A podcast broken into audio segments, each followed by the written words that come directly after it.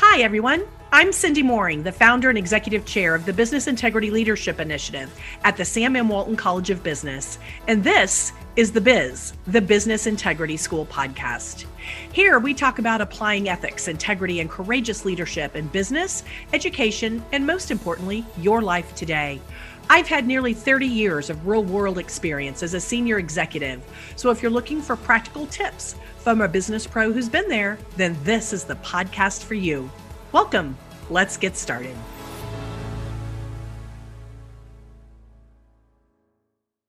Hi, everybody. Welcome back for another episode of the Business Integrity School. And I am super excited to tell you that today we have with us Benno Dorer. Benno, welcome. Thank you, Cindy. Thanks for having me. Absolutely. Let me tell you a little bit about Benno. In his own words, he says he is passionate about growing business the right way, which to him is all about doing that profitably, sustainably, and responsibly, something that Benno calls good growth. Benno, for those of you who don't know, worked at the Clorox company for over 16 years and he just retired as the executive chairman and CEO and some really great things about uh, the Clorox company and Benno under his leadership. The company was ranked number 15th on the list of the 250 best managed companies by one poll. He was number nine on the list of most inclusive and diverse US companies on his watch, number seven on the list of the most sustainable companies in the US, and number one most trusted and essential company in the US in 2020 something which I don't think would escape any of us given COVID. And we'll talk a little bit about that in this uh, video podcast. So Benno was also number one on the annual Glassdoor list of the most popular US CEOs in 2017. I'll tell you, if you do a little Google search out there, you can find some of his pearls of wisdom uh, for what got him to be such a great leader. But um, that's not the topic of our podcast today. I'll just put that out there as a teaser for all of you to go figure out. We're going to spend a fair amount of time today talking all about the environment, social governance, integrity, and ethics in business, and how all of that um, moves together to be uh, good growth. Now, today, since Benno is just retired, he's focused on giving back and he's focused on passing on his experience from over 30 years in global business leadership as both an advisor, a board director, and a coach. It's actually more than both, three things, um, in addition to many other, I know. He's a senior advisor at KKR now, and he's on the board of the Wella Company and the VF Corporation. He's also involved in his family foundation's philanthropic efforts in the support of children, the environment, and the arts in order to help make the world a better place for the current and future generations. Now, a couple fun facts about Benno before we dive in. He makes wine which I know I have uh, enjoyed during COVID quite a bit. And he says he makes wine just for the joy of it, but also for the headache of it. Benno is a proud German citizen and he's worked and lived in four countries, which included living in his favorite city in the world, which is Stockholm. So, Benno, I've got to start by asking you what makes Stockholm your, your favorite city in the whole wide world? You know, first of all, it's a really magical city. It's so beautiful. It's on the water. Food is great. Uh, the summers are really magical, uh, in part because they're short. It means that people really go out and enjoy it. But it's all. It also was the first city that I lived in uh, after I moved abroad um, 25 years ago. So, yeah. you know, I find that uh, life inflections are often the most meaningful. Um, uh, to remember. And this uh, was a very important reflection in my life. And I always associate uh, Stockholm with a lot of personal growth. So it has to be the number one for that reason, mainly. That is great. Well, once we can all start traveling again, I have to say I've not been to Stockholm, but it is um, now moved up on my list of places that I want to visit. Sounds fabulous. So now let's let's move on and talk about growing business the right way, as you call it, good growth, which I love that. Um, talking and thinking about it in, in terms of profits and responsible and sustainable growth. But 25 years ago, Benno, that just really wasn't much of a topic at all. And 25 years really isn't that long of a period of time when you stop and think about it. Um, and no one really talked about it either in business or in business schools. So what do you think really was um, the tipping point for that? What caused the change, if you will? Because we've removed, I think, from talking all about profits to starting to get real leverage into the the stakeholder theory, but it's relatively recent. It's it's very true. As I think back, uh, 25 years ago, as you say, I've been in business for more than 30 years. It felt like uh, self-interest and the common good were two different things, and yeah. that um, ethics in business just didn't matter to executives. Uh, and I know that sounds painful and harsh uh, looking back, but I honestly think it's true. And today, I think that has flipped. I think that uh, it does matter, first of all. And there's so many examples of companies that have, have done well and because they did things the right way. And I always hope that Clorox is one of them. Uh, so, so, you know, this, this conflict that executives had in making decisions every day between taking care of themselves and their investors and making money and doing the right thing has completely gone away. And there are so many studies now, whether that's McKinsey or University of Chicago, you name it, that have proven that the shareholder return in the long run, uh, that co- companies that do the right thing and that dedicate themselves to, as you said, ESG, um, is superior, far superior. Mm-hmm. And you know, to to understand why, I think it's a confluence of different factors as I'm thinking about this.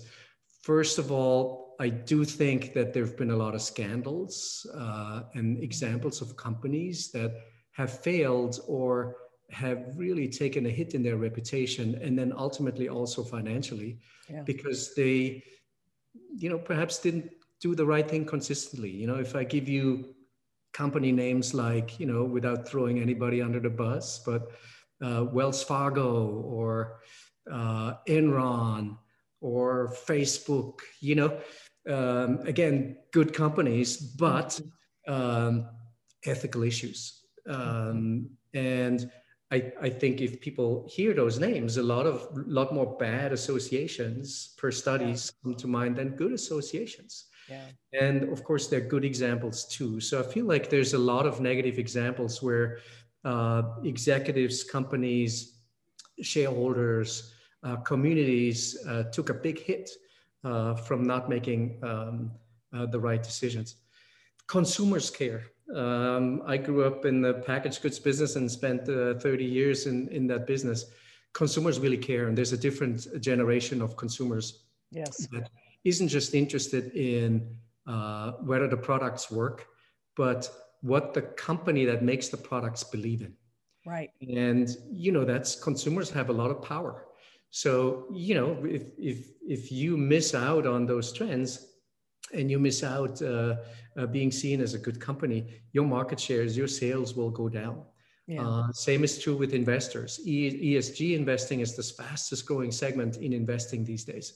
And you know what that means is that as a CEO, you know, you got to attract investors. You got to right. make investors believe in you. And if the fastest growing segment discards your company because you're not doing the right thing, um, you're missing out on a lot of uh, investment dollars. Um, you know, so what that all leads to, I think, is that the self-interest and working ethically have become one and the same thing.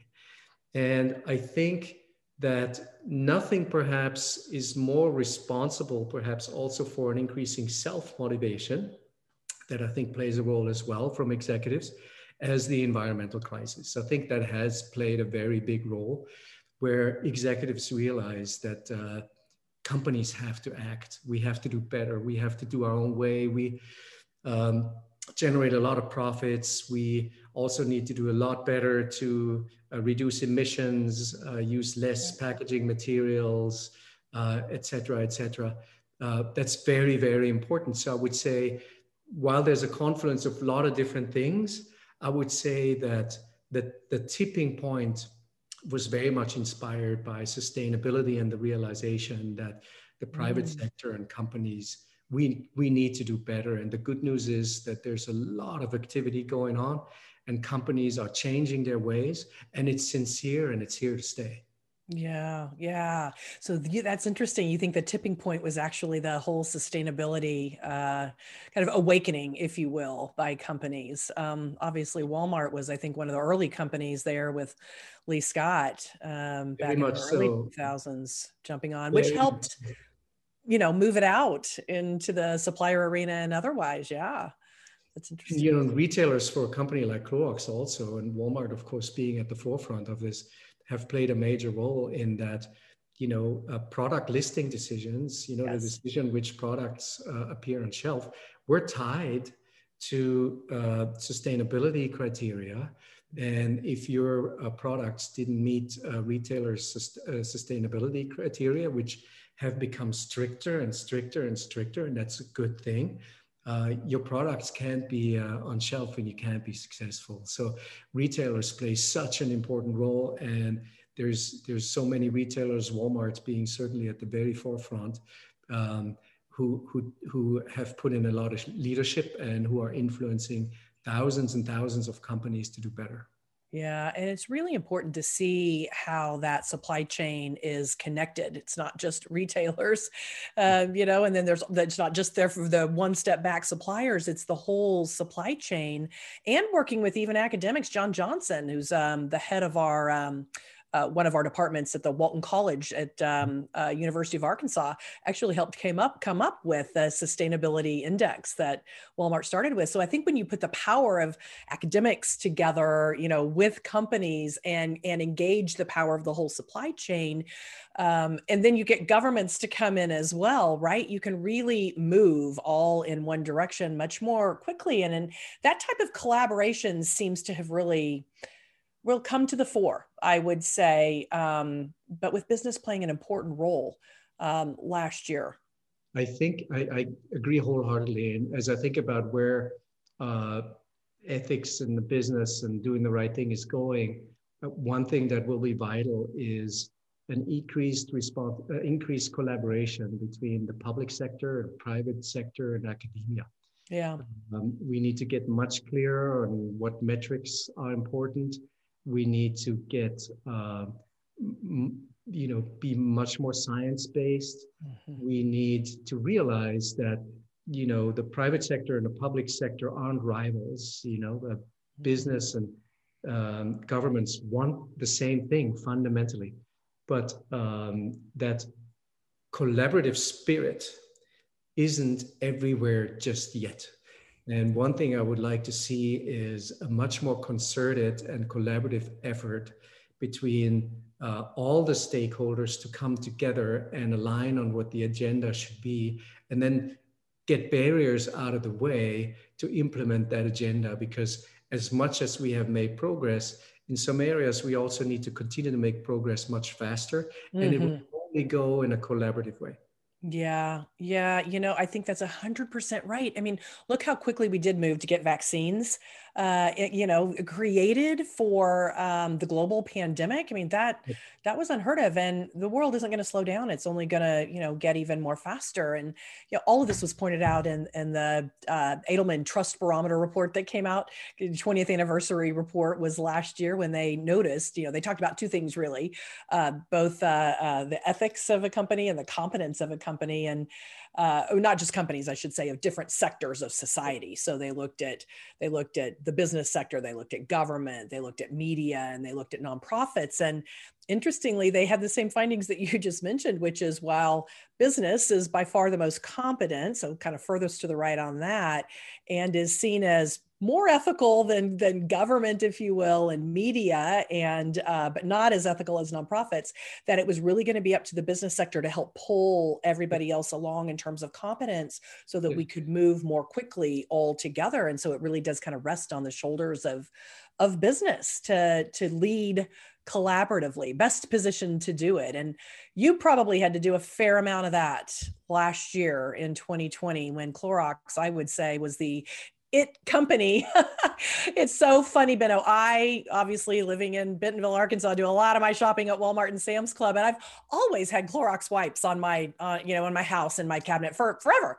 And I was at Sam's shortly before, about a year ago, shortly before the whole crisis hit, and I walked by that aisle and I thought, oh, I've got a few left. I don't think I need to buy it quite yet because you got to buy in bulk at Sam's. I just didn't think I needed that many. And within like two weeks, I haven't been able to find them for like a year. They're back now, I have to say, I know. But um, tell us a little bit about that whole experience and what that taught you about collaboration and ESG and leading yeah. with integrity. So, what an event, eventful year it has been for so many companies and certainly for Clorox as well.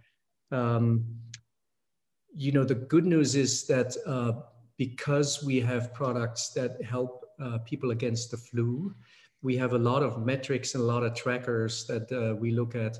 Um, so we saw we saw early that there was something coming that uh, was going to be unique, unfortunately, in in scope. Um, so we acted fast, but you know when you have a, a supply chain uh, on any product, uh, let's take disinfecting wipes as uh, as the as the example here you try to run your lines at about at 85 to 90% capacity utilization. Um, you know, you that allows you to be efficient and safe, which is very important. Safety is a very core value in our manufacturing uh, department, yes. and it gives you a little bit of cushion. You know, if there's a if there's a, uh, a, a wave of flu or other things, uh, uh, flooding or other unfortunate catastrophe, we like to help. But 85 to 90% is uh, how we like to run our lines. And what we saw was when the uh, pandemic broke out, we saw demand uh, spike by 500%. Uh, wow. Um, you know, there's just nothing that, uh, you know, any anybody can do in the short term, you know. Yeah. Um, so for us, you know, what work looked like a year ago was first of all, we needed to keep everybody safe. About half of our employees, we uh, have nine, about 9,000 employees work in manufacturing. And, you know, those lines uh, needed uh, to keep running and the, the plants needed to stay open. So right. it was very important for us to keep everybody safe and put measures in place to do that. And good news is that we had no uh, disruption uh, at all and that our plans remained uh, fully operational throughout. So that was a major accomplishment. That is huge. Then, Congratulations. Yeah. Then, of course, we had to, uh, like all companies, uh, migrate to running the business online. Yeah. Um, which in the beginning was, you know, something that we had to get used to, but uh, we leaned into technology very aggressively, and thanks to uh, great new technology, but also a different way of running the business. You know, we used to have weekly and monthly meetings. Now we had daily meetings. Wow. We made decisions much faster. We we empower people to make decisions because that helps you to pick up speed. But uh, you know, switching everything to remote uh, was a pretty major undertaking. But you know, a lot of good learnings, and frankly, we're a better company today for it, and we're much faster. Uh, engagement went up. People love the the increased flexibility that uh, working from home gives them, and the the uh, uh, workspace in the future will look different than in the past. Undoubtedly, we will not go back to uh, what it was like, and a lot of the good learnings will stay, and uh, we'll be better off for it. But for us in Clorox, the biggest thing was how can we make more wipes quickly. We uh, worked with third parties to convert lines that they may have used for other products. Mm. Um, we invested early in additional lines. So, you know, we built additional lines. So today, uh, we make about 2x uh, what we made a year ago, which is a massive undertaking because these are not virtual products, they're real manufacturing lines, right. you, real materials, uh, sourcing from, from all kinds of different places. This is complex, but I'm very proud of what our team has accomplished. And as you say, so we're in more and more stores now, and uh, for most of our product, uh, we're fully back. Uh, wipes is still, you know, not exactly where we'd like it to be, but you you can find it in Walmart and Sam stores and elsewhere quite often now. But you know, the biggest thing for us was so we had um, 100% of our uh, volume available for consumers and customers, yet demand was 500%. So because we talk about uh, ethics, our dilemma was how do we allocate? Right. Do we allocate where we make the most money? Do we allocate what what what are we using as a basis for decision? And what we decided early on that's the only way we're going to make decisions, and the only basis for allocation is what is the right thing. So we did forego profits uh, because we didn't ship where it was most profitable to us. Mm. We air freighted often instead of using, you know, trains and automobiles. which is a lot more expensive, as you can imagine. But yeah. you know, it was it was the right thing to do to get products into people's hands quickly. And what we did was, and that was probably the toughest choice. Uh, we prioritized healthcare workers. So we sent uh, wipes to hospitals, yeah. to first responders, mm-hmm. and you know, we made less money on that, and that also led to out of stocks in stores. Mm-hmm. And I spent a lot of uh, days uh, engaging you know heads of merchandising or ceos or uh, you know uh, division merchandising managers uh, and explain to them why that's the right thing to do and what was really great was that um, while people were disappointed that uh, we sure. and we were disappointed too that we couldn't deliver products to them yeah. everybody understood and supported us and that was so heartwarming that this idea of doing the right thing and putting the products into healthcare workers' hands first was surrounded was wildly supported by people who didn't benefit from that. Right. And you know, the pandemic was a wonderful example of people coming together to do the right thing as a community, and it's such a wonderful example of uh, how business can be done successfully.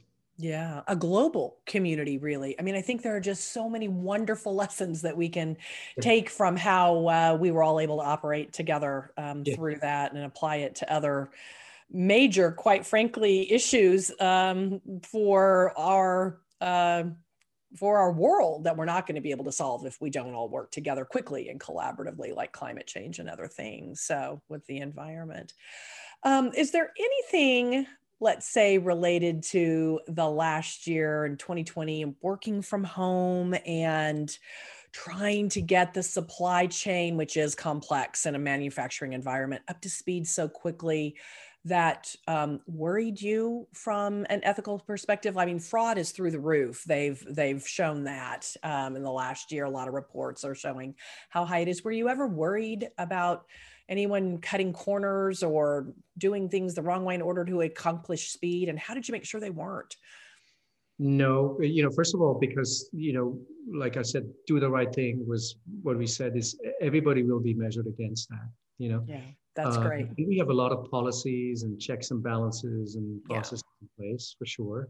Yeah. Um, you know, the biggest worry I had was price gauging uh, or gouging, I should say. So, you know, uh, there were a lot of cases uh, where you could go online and you saw third parties, right. not our customers, not us, but third parties uh, sold uh, wipes and other disinfecting products at uh, wildly inflated prices. Yeah, and that felt like uh, not the right thing to do. So, you know, even though for us, it, you know, self interest, it didn't matter because we already sold the products to them, but we felt like, it's the it's the wrong thing to do you know and it also hurt us as a company so we worked with government agencies with the department of justice with retailers to uh, uh, stop people from selling products at inflated prices so that uh, today if you look there's barely anything and yeah. we got a tracker and we always address it right away but yeah. that was probably my biggest thing uh, would would people who are irresponsible who aren't part of our company uh, would they try to benefit uh, yeah from this unfortunate situation at consumers' expense, and that we've found uh, is, is just nothing that uh, is is acceptable to us. Yeah, well, that's that's great that you were able to play a role in starting to and trying to curb some of the fraud. I would say from third parties. That's great.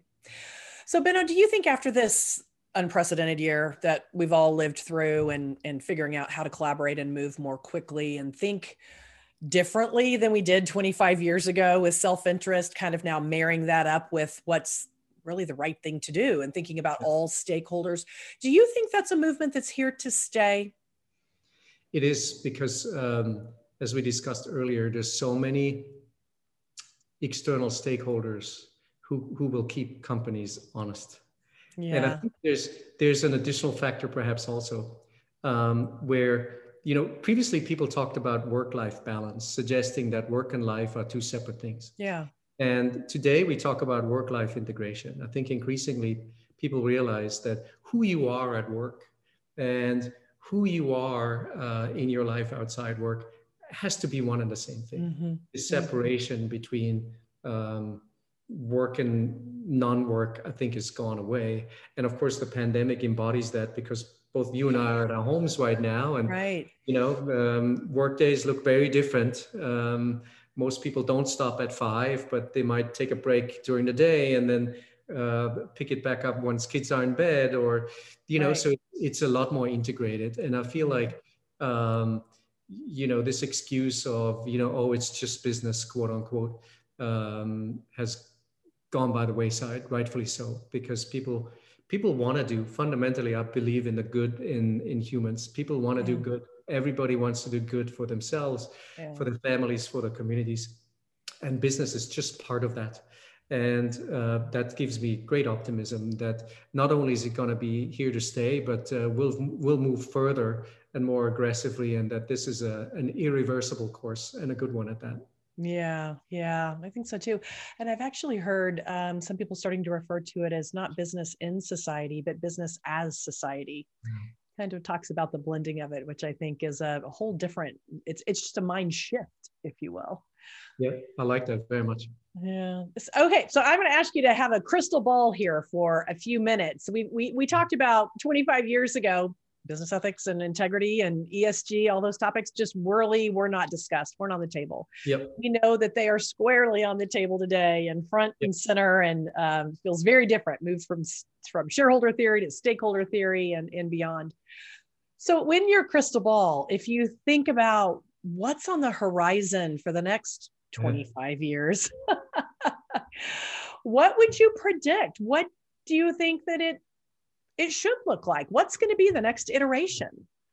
It's a big challenge because I think if 25 years ago anybody would have predicted that we are where we are today here with so much progress, I think we couldn't. So um, I'm, I'm probably in what I'm going to say not going to stretch enough because I can't imagine how much progress we, we can make. But yeah. the first thing I'd say is collaborative. It's uh, picking up on our uh, more collaboration. Um, you know, and we talked about public, uh, private sector, academia. Right uh, you know, it's still, I think, uh, business ethics and ESG is still somewhat compartmentalized.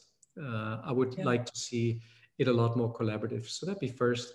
Second, perhaps, is um, more global. Um, okay. You know, I, I, you know, I'm, I'm still a German citizen, even though I've lived abroad for 25 years and I've lived in this great country for uh, 21 now. Um, the biggest problems that we face uh, that business ethics touch uh, have to be solved uh, at the global level collaboratively. I fundamentally believe that no country can go at it alone. No country can win at uh, another country's expense. We all share the same planet, um, and right. we have to solve these problems together. So I want to see a lot more global collaboration, and I'm hopeful, um, as I always am. And then the third one perhaps is more value driven. So I tend to be a person who doesn't think that um, you know ethics and making money is something that doesn't go together or that you have to feel bad about doing things the right way if you make money because humans do have self-interest and if companies do well and make a lot of money then they can invest in research and right. they right. can pay higher salaries and you know good things happen so i think that um, also with the help from academia uh, frankly cindy um, a better understanding of what the real metrics are and how companies and mm. um, institutions can make a real difference versus just a perceived difference. Yeah, right. You know, um, I think that would be would be helpful. So a really clear understanding of value would be important. Uh, for Clorox, for instance, uh, as we as we uh, uh did our latest round um, of our business strategy, which was in uh, 2019 we fully integrated our ESG strategy in our business strategy because we didn't want ESG to be a hobby. Right. We be something that matters to general managers and marketing and salespeople. And you know, we said, how can we dedicate ourselves? Let's take sustainability to things that um, make a big difference, but also have a positive impact uh, uh, on on our profitability. And what we dedicated ourselves to was the objective to reduce the the uh, uh, the amount of uh, plastic and fiber that we use in our packaging and products by 50%, five zero, in the next nine years. That's massive, wow. and we don't quite know how to do it. But right. what we do know is that you know retailers will benefit less shelf space. Um, you know we, we will have fewer trucks on the road. Um, we will save a lot of money. Yeah. Uh, will use less materials. Yeah. Consumers will get products that they will like better. They're more Right. often they're better. Yeah. Uh, so there's a win, win, win, win, win. Yeah. Um, and if we dedicate ourselves to to that particular metric as opposed to other metrics, right. it will stick because everybody in the company will be motivated. So Yeah. this goal was uh, created with a very keen eye on value creation, and I think that's uh, probably a good example of how I'd like uh, ethics to to uh, continue to evolve unabashedly with an eye on value creation. So let me ask you, with respect to business schools and um, academia in general, um, what do you think are the most important things that academics can do right now to prepare their business students um, better to enter this i would just call it this really disruptive um, world we live in now. Because quite frankly i don't think it's going to change. I think disruption is the name of the game and it's going to continue. So what can academia is a little more slowly they, they move more slowly than the business world. So what can they do to help their students more to be prepared for that? Well, um, first of all, I think the skills in general of the future are going to change. You know, it's going to Yeah. be less about knowledge; it's going to be more about critical skills. You know, critical thinking is is one of them. Uh, imagination, uh, creativity, uh, the ability to see uh, seemingly unconnected, uh, the connection between seemingly unconnected things, uh, the ability to collaborate beyond borders globally, uh, the ability to understand different cultures. Um, you know, that's perhaps something that's helped in my career because Germans typically don't do well working abroad. Uh, it's not a cliche; they're a fact, and it's because you know Germans like like things a certain way, you know, and therefore when they come into a different country where you just have to adapt and you know evolve as a person, they don't want to, and that's a barrier to success. But increasingly, business is global, so the the ability to create um, cultural empathy. Um, um, sensitivity, um, understand what different cultures about is really critical because collaboration beyond borders is absolutely critical. You know, second, um, the world's complex, right? I think where academia can help is simplify uh, and really extract what matters from the noise. Uh, one way, of course, how uh, business schools in particular are doing this better than anybody else is through case studies, you know, and by examples.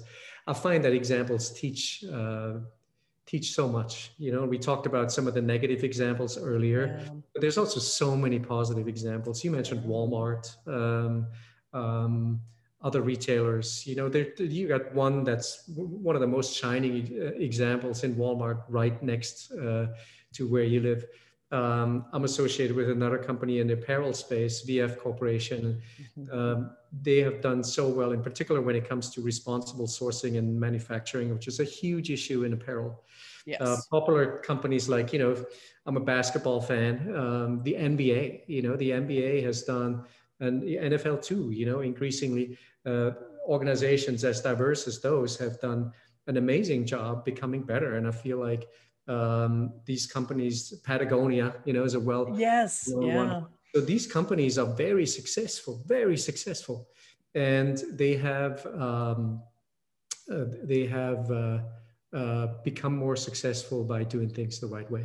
And then perhaps lastly, what I'd say is, um, you know, one thing I always uh, fundamentally believe in uh, as the most important skill for any student uh, to acquire is leadership Mhm. And um, you know leadership isn't following someone. Leadership isn't about doing things the easy way. Leadership is about going where no one else has gone. Leadership is about making other people rally. Leadership is about telling the truth when telling the truth is not easy. Right. you know doing things the right and sometimes the hard way. And business schools you know that's not a that's not a uh, you know it's a it's a skill that's quite difficult to teach and difficult to acquire uh, i'm still working on my my leadership skills it's not something that you're ever done with but i feel like business schools can do a great job to get people on on the right track and in particular teach things like courage right. uh, right. the ability to to speak for what is right, uh, the ability to um, you know embrace community and not just self. Right. Uh, those are fundamental leadership skills where uh, universities, colleges, uh, any school, frankly, much earlier than uh, than colleges, even high schools and middle schools and elementary schools, can can make a tremendous difference. So I would like to see education move much more into that direction. Yeah, well, good. Then uh, I think that makes all the sense in the world. And I think that uh, uh, at least at Walton College, we are certainly moving in that direction. So that makes yeah. all the, it just, it makes all the sense in the world. Tom Peters from um, former McKinsey executive and now well-known leadership guru just wrote about that as well in Financial Times about how not enough business schools are really focused on the leadership uh, you know, kind of the the softer competencies, which in today's world end up being as important, if not more important, than the hard competencies. I mean, that's expected. That's the bar. You've got to get over that. But to really succeed, it's everything on top of that. So that's it. Yeah. Well, Benno, this has been a great conversation, and I like to end on some fun questions at the end with some some interesting recommendations um, of things that you've either been watching or reading or or listening to in some of your uh, COVID restricted time that has been for fun, kind of a bit of a release, but also when you step back and think about it, it has a bit of an ethical dilemma in it. Is there any uh, good recommendation you have for folks in terms of books or movies or series or podcasts? Yeah, so let's see. Uh, so I just finished uh, watching a British uh, uh, sort of political thriller series called Bodyguard, which is uh, doing really well on Netflix. You'll find it on Netflix, and it's it's really it's uh, six episodes. I think it's gripping. I mean, it's you you can't you can't separate yourself from it. And uh, as I was thinking about it, the, there's a lot of things going on, and I don't necessarily want to uh, you know get to the bottom of it. So those of you who watch it can really enjoy it. But uh, one of the ethical dilemmas that it deals with with is you know in in the rightful fight against terrorism how much can governments um, invade privacy mm. and get into uh, uh, things that affect uh, citizens' individual rights? Right. Um, I find that privacy and and sort of this this whole um, uh, dilemma that I just described is a very relevant one in our lives today, and it's not going to go away uh, with the importance of data. So uh, it's one that um, uh, it's a it's a great show uh, that is you know easy to watch and you can you can enjoy at the end of the evening. So it's not it's not one that's heavy and you know full of uh, uh ethics, but uh, the underlying current is very much relevant as we think about ethics, and I really enjoyed that very much.